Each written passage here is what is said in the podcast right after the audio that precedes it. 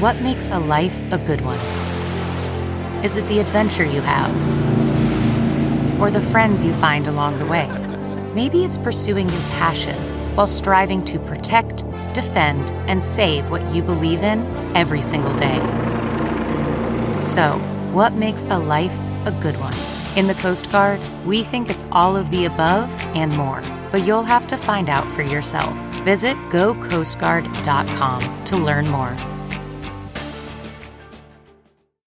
Deplatformed China Rethinks Its Subway Addiction, published in sixth tone. Written by Liu Daizong, Director of the China Sustainable Cities Program at the World Resources Institute. Read for you by Sarah Kutulakos. For Chinese officials struggling in the face of both bottom up dissatisfaction at increasingly congested roadways and top down pressure to cut carbon emissions, expanding public mass transit systems like subways probably seemed like an ideal solution. This June, however, local officials in the central province of Hunan finally confirmed what has long been speculated in transportation policy circles. China's central government has suspended all applications for new subway lines in cities without existing metro systems, likely in response to mounting concerns over rising costs and runaway local debt. The news came as no surprise to public transport industry watchers.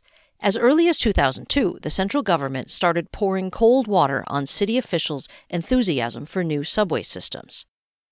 And while that worked for a time, the craze for subway development has returned over the past decade, this time in tandem with a real estate bubble.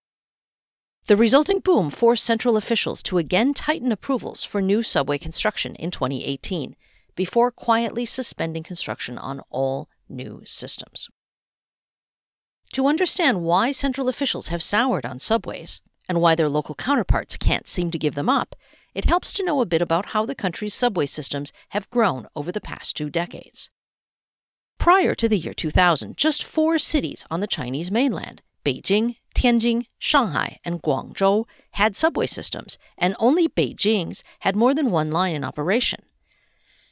Nationwide, most urban residents commuted fewer than six kilometers each day, and buses and bicycles were still the most common methods of getting around. Demand for new metro construction was so limited that the State Council actually first suspended approval of new subway projects in 1995. As with so much else, however, everything changed with China's rapid urbanization and the attendant growth of the country's real estate industry. Take Beijing, for example.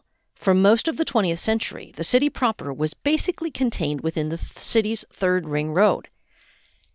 Now, however, China's capital has seven ring roads, and statistics from 2020 show that its residents commute an average of 22 kilometers a day round trip.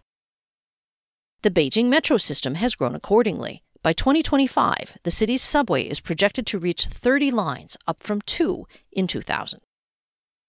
Beijing's subway construction spree is a microcosm of the rail boom that has taken over the rest of China's cities.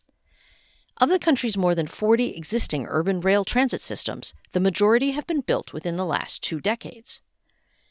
Local governments' race to build flashy new subway systems has not been driven entirely by the real needs of urban development, however.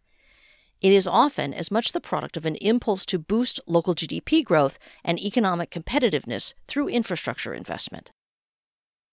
Many cities that binged on subway construction in recent years were hoping to replicate the success of earlier highway and freeway construction projects. In theory, infrastructure projects create jobs and make cities more appealing. They're also magnets for vital transfer payments from the central government, a kind of economic subsidy to less developed regions paid out of the central coffers. But subways are not highways. Constructing a single kilometer of subway currently costs around 1 billion yuan, $157 million, anywhere from 3 to 10 times more expensive than the typical highway. Furthermore, subway fares in most cities remain extremely low, and even small price hikes are often met with great resistance from the public. Limited ticket revenues make it difficult to recoup the costs of building and operating subways, leaving many new lines operating in the red. Their resulting dependence on government subsidies has only further exacerbated China's public debt problem. These issues have only grown more salient as financially strapped governments link subway development to the overheated property market. On their own, the subways might be unprofitable, but because the land use rights near subway stations can be sold at a premium, a new wave of subway fever swept China between 2012 and 2013. Cities sold off subway adjacent land rights, then used the proceeds to further invest in subway construction that in turn would result in even higher land prices.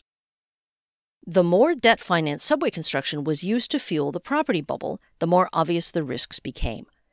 For this reason, the central government stepped in and in 2018 issued new regulations that forced many smaller cities or those with shaky finances to shelve their plans for a subway. Now, the indications are that all new system construction has been frozen. This is merely a band aid, however. If China is to get its subways back on track, officials first need to iron out the relationship between public services and the market. Other Asian metropolises with mature public transit systems, including Hong Kong and Tokyo, generally fund their subway projects through a mixture of government and private investment. This allows both parties to share both the risks and rewards of the resulting urban development. Also important is getting policymakers to change their outdated approach and adopt a more holistic approach to public transit planning and development. There are signs that this is already happening. More and more planners now realize that subways are not simply methods of transporting people from point A to point B. If they are properly laid out, metro stations can be used in conjunction with far sighted urban planning to improve the quality of life of neighborhoods and even entire cities. For this effect to be fully realized, subway construction must be paired with denser, more sustainable residential and commercial development, as well as more pedestrian and commuter friendly design, an approach known as transit oriented development. Lianhuaqiao Station in Beijing, for example, was built with just three entrances, all of them on or around a cluster of roundabouts at the intersection of two major roads. When the station first opened, commuters had to cross a busy road to reach the surrounding residential areas, office buildings, and bus stops. Although Beijing's transport authorities added new, two new footpaths in 2016, it's tempting to wonder what the area might have looked like if the station had been better integrated into its surroundings from the start.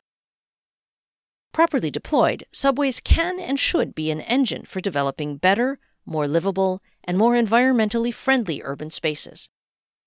That's only possible if they don't become synonymous with empty carriages, deserted stations, and red ink first.